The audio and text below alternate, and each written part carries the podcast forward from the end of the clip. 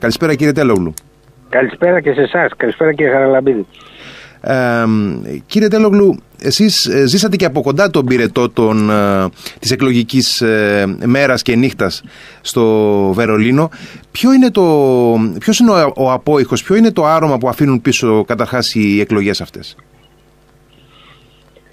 Καταρχήν δεν υπάρχουν πια, ας το πούμε έτσι, τα μεγάλα λαϊκά κόμματα. Δηλαδή τα κόμματα του 48 και 40% όπως κάποτε είχαν, είχαν οι χριστιανοδημοκράτες με τα ποσοστά που συγκεντρώναν τα λεγόμενα χριστιανικά κόμματα, το 48 και το 40% το σοσιαλδημοκρατικό κόμμα όταν ο Μπραντ έγινε καγκελάριος. Και οι δύο μαζί δηλαδή ήταν στο 88-90%. Αυτά τα ποσοστά, τα θηριώδη δεν υπάρχουν πια. Τα δύο αυτά κόμματα μαζί συγκεντρώνουν μόλις το ποσοστό, κάτι λιγότερο από το ποσοστό που συγκεντρώναν τα χριστιανικά κόμματα ε, τη δεκαετία του 70. Έχουν πέσει δηλαδή στο μισό της δύναμής τους.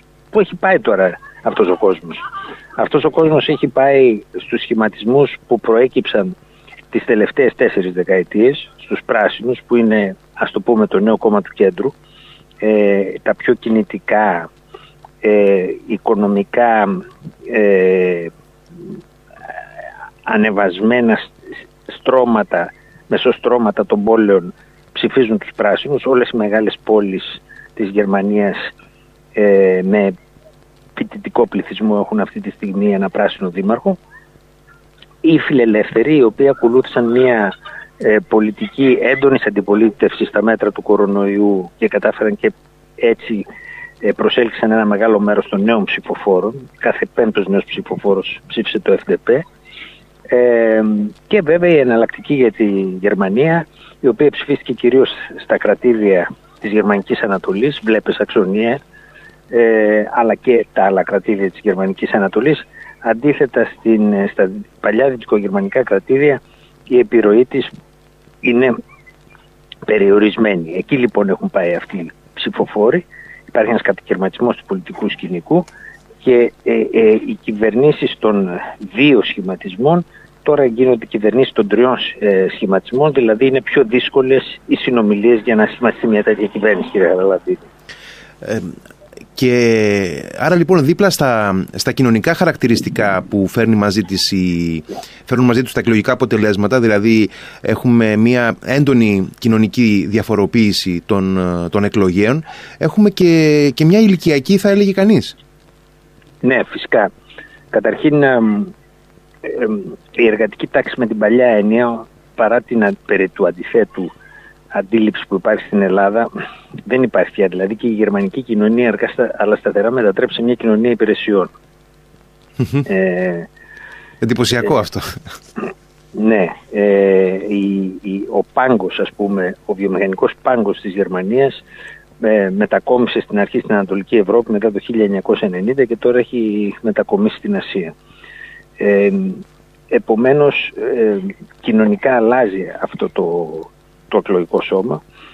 Ε, είναι χαρακτηριστική η προεκλογική εκστρατεία του S5 του Σοσιαλδημοκρατικού Κόμματος που είχε σαν κεντρικό τίτλο Respect, δηλαδή σεβασμός, σεβασμός στους εργαζόμενους γενικά και κυρίως μιλούσε για τους εργαζόμενους των υπηρεσιών ο Σόλτς και λιγότερο για τους εργάτες. Σας θυμίζω ότι στις προηγούμενες εκλογές η S5 βγήκε τρίτη στους εργάτες με ένα χαμηλό διψήφιο ποσοστό, ε, σε αυτές τις εκλογές κατάφερε να ξαναπάρει την πρωτοκαθεδρία στους εργάτες και αυτό ε, εξαιτίας μιας πολύ ε, ισχυρής καμπάνιας υπέρ της κοινωνικής, του, της αναδιανομής του, του παραγόμενου προϊόντος που έκανε ο Σόλτς. Δηλαδή ο Σόλτς είχε δύο κεντρικά ε, συνθήματα. Το ένα ήταν ε, ο σεβασμός και το δεύτερο ήταν η ανάγκη αναδιανομής του κοινωνικού πλούτου που παράγεται.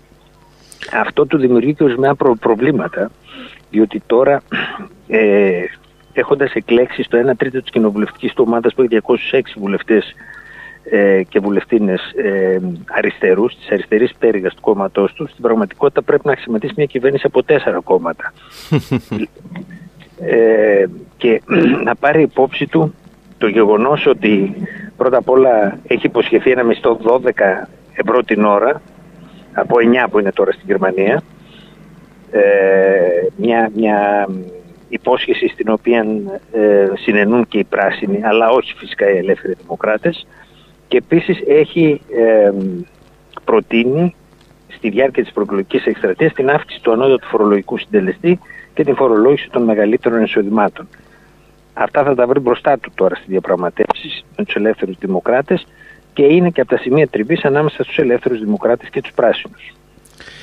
Και για να, να δούμε λίγο χωριστά τις, ε, τις, τις πολιτικές δυνάμεις ξεκινώντας από τους πιο παραδοσιακούς ε, το S5 όπως ε, αναφέρεται έσπασε τη, την παράδοση που θέλει το, το μικρό κυβερνητικό κόμμα να βγαίνει πάντα ζημιωμένο κατάφερε να βγει πρώτο ε, και να υποσκελίσει τους χριστιανοδημοκράτες. Ωστόσο ε, φυσικά με αποδυναμωμένη τη δύναμή του αλλά και ε, με την ρετσινιά θα έλεγε κανείς εντός ή εκτός εισαγωγικών ότι έχει μερκελοποιηθεί δηλαδή πολλοί καταλόγησαν στον Όλαφ Σόλτς ότι στην πραγματικότητα προέβαλε πάρα πολύ ένα μοντέλο Μέρκελ ότι είναι ο σταθερός ο, ο σίγουρος, ο ήπιος, ο ήρεμος, ο εγγυητής της σταθερότητας ναι, αυτό είναι αλήθεια. Ε, πολλοί Γερμανοί αναλυτές αναρωτήθηκαν αν οι Γερμανοί ψήφισαν υπέρ της αλλαγής όπως ας πούμε είπε ο κύριος Λίντνερ όταν άρχισαν οι διαπραγματεύσεις με τους, με τους πράσινους όπου είχε πει ότι εμείς είμαστε τα δύο κόμματα που εκφράζουν την απόρριψη του status quo ή υπέρ της συνέχειας διότι ο Σόλτς ήταν υπουργός οικονομικών της κυρίας Μέρκελ Βέβαια. και αντικαγκελάριος ήταν δηλαδή συνυπεύθυνος για την πολιτική της κυβέρνησης Μέρκελ άρα δεν μπορεί να πει κανείς ότι αποδοκιμάστηκε η πολιτική αυτής της κυβέρνησης. Ε, αν αφαιρήσει μάλιστα τα ποσοστά των δύο κομμάτων, δηλαδή το ε, 25 και μισό περίπου του Σόλτς και το και 1,7 λιγότερο του Λάσετ, ε, του Λάσετ και ε, αφρίσει το 32 που είχε πάρει στις προηγούμενες εκλογές η, τα χριστιανικά κόμματα με το 20 του, του Σούλτς ε, τότε βλέπουμε ότι τα δύο μεγαλύτερα κόμματα που κυβέρνησαν χάσαν περίπου 6 μονάδες που συνολικά η αποδοκιμασία αυτή βεβαίως πήγε όλοι στα χριστιανικά κόμματα εξαιτίας της ιδιομορφίας το ότι είχε αποχωρήσει η κυρία Μέρκελ. Ο Λάσσα ήταν ένας πολύ αδύνατος υποψήφιος. Και τα χριστιανικά κόμματα είχαν άλλοι τα προβλήματα εδώ και δεκαετίες, τα οποία δεν τα είχαν αντιμετωπίσει ποτέ. Ε, συν τη δυσαρέσκεια της πανδημίας, νομίζω εύκολα μπορεί κανείς να καταλήξει στις 8 μονάδες που τελικά χάσανε. Δηλαδή, χάσανε 6 μονάδες χριστιανοδημοκράτες και σοσιαλδημοκράτες μαζί, αλλά 8 χάσαν τα χριστιανικά κόμματα ε, και τις δύο αυτές μονάδες πήραν οι σοσιαλδημοκράτες και κέρδισαν τις εκλογές. Ε, επομένως δεν μπορούμε να πούμε καθαρά ότι ήταν μία ψήφος για την αλλαγή αυτή. Ήταν μία ψήφος και για τη συνέχεια και για την αλλαγή και θα έλεγα ότι οι κρίσιμες ψήφοι που δώσαν τη νίκη στο Σόλτς ήταν η ψήφη για τη συνέχεια, διότι είναι οι δύο εκατομμύρια ψήφοι των χριστιανικών κομμάτων περίπου. Που πήγανε, που πήγανε στο, στο S5. Που πήγαν στο S5 και με αυτή, αυτή ακριβώς είναι η διαφορά των δύο κομμάτων και από την ε, άλλη μεριά οι χριστιανοδημοκράτες με αυτόν τον ε, ακριβώς πολύ αδύναμο υποψήφιο που ήταν ωστόσο ο εκλεκτός θα λέγει κανείς της ε, ηθήνουσας ομάδας που υποστηριζόταν και από την καγκελάριο Μέρκελ βρίσκονται σε μια κρίση ταυτότητας δηλαδή βλέπουμε μια σιωπή να υπάρχει από τη μεριά του, του Τσέντεου. Η απόψινή δημοσκόπηση που δημοσιεύτηκε πριν από λίγο στα γερμανικά μέσα λέει ότι μόνο το 8% των Γερμανών θεωρούν ότι ο Λάσιν πρέπει να γίνει καγκελάριος έναντι 52 του Σόλτς. Ε, και η πλειοψηφία των μελών του Χριστιανού Δημοκρατικού Κόμματος δεν θέλουν ο Λάσιτ να γίνει ε, καγκελάριος. Άρα υπάρχει ένα θέμα μεγάλο εδώ. Ο Λάσετ αγόρασε χρόνο, το κόμμα του δεν είμαι σίγουρος το γεγονός ότι δεν έθεσε το θέμα της ηγεσίας αμέσως μετά τις εκλογές ότι θα του βγει σε καλό ε, διότι θα μπορούσε να επιδιώξει αυτή τη διαπραγμάτευση και με το Λάσετ ε, και χωρίς το Λάσετ, με κάποιον άλλον ή με κάποιο κομι... ας πούμε από, από μια επιτροπή διοικούμενο κόμμα με τους ε, ελεύθερους δημοκράτες που κυρίως αυτοί θεωρούν ότι μπορεί να σχηματιστεί μια κυβέρνηση με τους χριστιανοδημοκράτες οι, οι πιθανότητες να γίνει αυτή η κυβέρνηση είναι εξαιρετικά περιορισμένες τώρα. Εξαιτίας της αδυναμίας των χριστιανοδημοκρατών, όχι, όχι τίποτα άλλο. Το πρόβλημα είναι εκεί, είναι τόσο μεγάλο το πρόβλημα μες στη Χριστιανοδημοκρατική Ένωση, που είναι πολύ δύσκολο από τη θέση αυτή της αδυναμίας. Είναι θέμα ε, ε πολιτικής μηχανικής και πολιτικής, ε, αν θέλετε, πολιτικών ε, πολιτικής φυσιογνωμίας, πολιτικής κατάστασης μέσα στο, στη Χριστιανοδημοκρατική Ένωση η αδυναμία να σχηματιστεί μια κυβέρνηση με κορμό τη Χριστιανοδημοκρατική Ένωση όταν η ίδια η Χριστιανοδημοκρατική Ένωση αυτή τη στιγμή ε, χαρακτηρίζεται από πάρα πολλές φυγόκεντρες δυνάμεις. Και για να πάμε τώρα στους ε, ε, πιο ανατρεπτικούς, στους πιο νέους του πολιτικού συστήματος, ε, τους πιο νέους σχηματισμούς εννοώ φυσικά, έχουμε τους ε, πράσινους και τους ελεύθερους δημοκράτες. Ε, και τα δύο κόμματα ε, που ασφαλώς είναι πολύ πιο νέα και πολύ πιο πιο άπειρα στη διακυβέρνηση από τα παραδοσιακά. Ωστόσο έχουν κυβερνητική εμπειρία. Θυμόμαστε όλοι την, ε, την βασική στήριξη του, του Σρέντερ από τους Πρασίνους με τον Γιώσκα Φίσερ. Θυμόμαστε ε, σε σειρά ε, ναι, χριστιανοδημοκρατικών κυβερνήσεων να είναι εταίρος το, το FDP από την εποχή του Κόλ κιόλας. αυτά τα κόμματα μπορούν σήμερα να επιβάλλουν κάποιες έστω ε, περιορισμένες αλλά ουσιαστικές αλλαγές στην κατεύθυνση ε, της Γερμανίας και στην απόλυτη σταθερότητα που εγγυάται η, η περίοδος Μέρκελ και το φαινόμενο Σόλτς. Ε, αυτά τα κόμματα καταρχήν πρέπει να τα βρουν μεταξύ τους και δεν είναι τυχαίο ότι οι συνομιλίες αρχίσαν μεταξύ, μεταξύ τους. ναι. Ε, διότι έχουν μεγάλα προβλήματα που ξεκινάνε από πολύ, πολλές διαφορετικές πλευρές των πολιτικών προγραμμάτων τους. Η μετάβαση στην πράσινη οικονομία που είναι το κύριο θέμα των πρασίνων, οι οποίοι ζητάνε μια κυβέρνηση για το κλίμα, ε, στηρίζεται κυρίως σε απαγορεύσεις που, απαγορεύσεις που δεν τις θέλουν οι ελεύθεροι δημοκράτες, προτείνουν ένα πολύ μεγάλο πρόγραμμα αποσβέσεων για όσους κάνουν επενδύσεις στην κατεύθυνση μιας οικονομίας μειωμένων εκπομπών. Ε, ε, υπάρχει ένα θέμα συνολικό, το ποιος θα πληρώσει το μάρμαρο της μετάβασης στην πράσινη οικονομία. Ε, οι πράσινοι προτείνουν περισσότερους φόρους, οι, οι ελεύθεροι δημοκράτες περισσότερες αποσβέσεις. Σε κάθε περίπτωση όμως θα λείπουν αυτοί οι φόροι. Ε, τα κρατήδια ήδη έχουν πει ότι εάν ε, γίνει πράξη το πρόγραμμα των ελευθέρων δημοκρατών θα εισπράξουν 250 δισεκατομμύρια ευρώ λιγότερα την επόμενη τετραετία, που είναι ένα γιγάντιο ποσό. Η Γερμανία χρειάζεται αυτή τη στιγμή ένα ποσό γύρω στα 500 δισεκατομμύρια για την μετάβαση ε, σε μια οικονομία που θα έχει λιγότερες εκπομπές. Ε, και γι' αυτό προσωπικά πιστεύω ότι όποια κυβέρνηση και να σχηματιστεί ε, οι, τα λεφτά που θα πάνε στις χώρες εκτός Γερμανίας θα είναι λιγότερα γιατί η Γερμανία αυτή τη στιγμή φτιάχνει ένα πρόγραμμα εσωτερικής ζήτησης τεράστιο που δεν αφορά μόνο την μετάβαση ε, σε μια οικονομία μειωμένων εκπομπών αλλά αφορά τη συντήρηση των υποδομών της, των δρόμων, των κτηρίων, των σχολείων, του ανύπαρκτου ίντερνετ που διαθέτει εκτός μεγάλων πόλεων ε, για τα οποία θα χρειαστεί πάρα πολλά λεφτά και τα οποία λεφτά δεν θα περισσεύουν για τις χώρες του Νότου.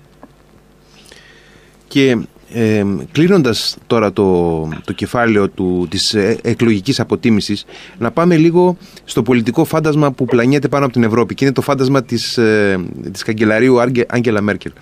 Η, η Μέρκελ έμεινε 16 χρόνια στη διακυβέρνηση της Γερμανίας και σε μια φάση που η Ευρωπαϊκή Ένωση κλειδονίστηκε υπερβολικά έχει ακούσει πάρα πολλά, έχει δεχτεί πολύ σκληρή κριτική για μια σειρά από θέματα, αλλά οπωσδήποτε αφήνει και ένα αποτύπωμα. Η συνολική κληρονομιά της πώς μπορεί να αποτιμηθεί σήμερα; Σε ό,τι αφορά την οικονομική ε, μεταρρυθμιστική δυναμική της ίδιας της χώρας έζησε από τα αίτημα του Σρόντερ.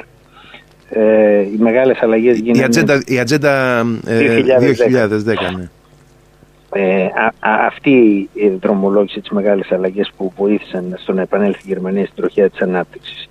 Η, η Μέρκελ είχε λίγες ιδέες για την οικονομία και θα έλεγα ότι ίσως και μια σειρά οικονομικά θέματα τα καταλάβανε λιγότερα από ότι ο προκατοχός της που είχε την, αν θέλετε, την, την, το προνόμιο να είναι πρωθυπουργός κάτω Σαξονίας, δηλαδή του κρατηδίου της Volkswagen, η κάτω Σαξονία είναι ένα από τα πιο business friendly κρατήδια, ανεξάρτητα από το ποιος την κυβερνάει, εξαιτίας του κεντρικού ρόλου που παίζει η Volkswagen στην οικονομία αυτού του, του κρατηδίου.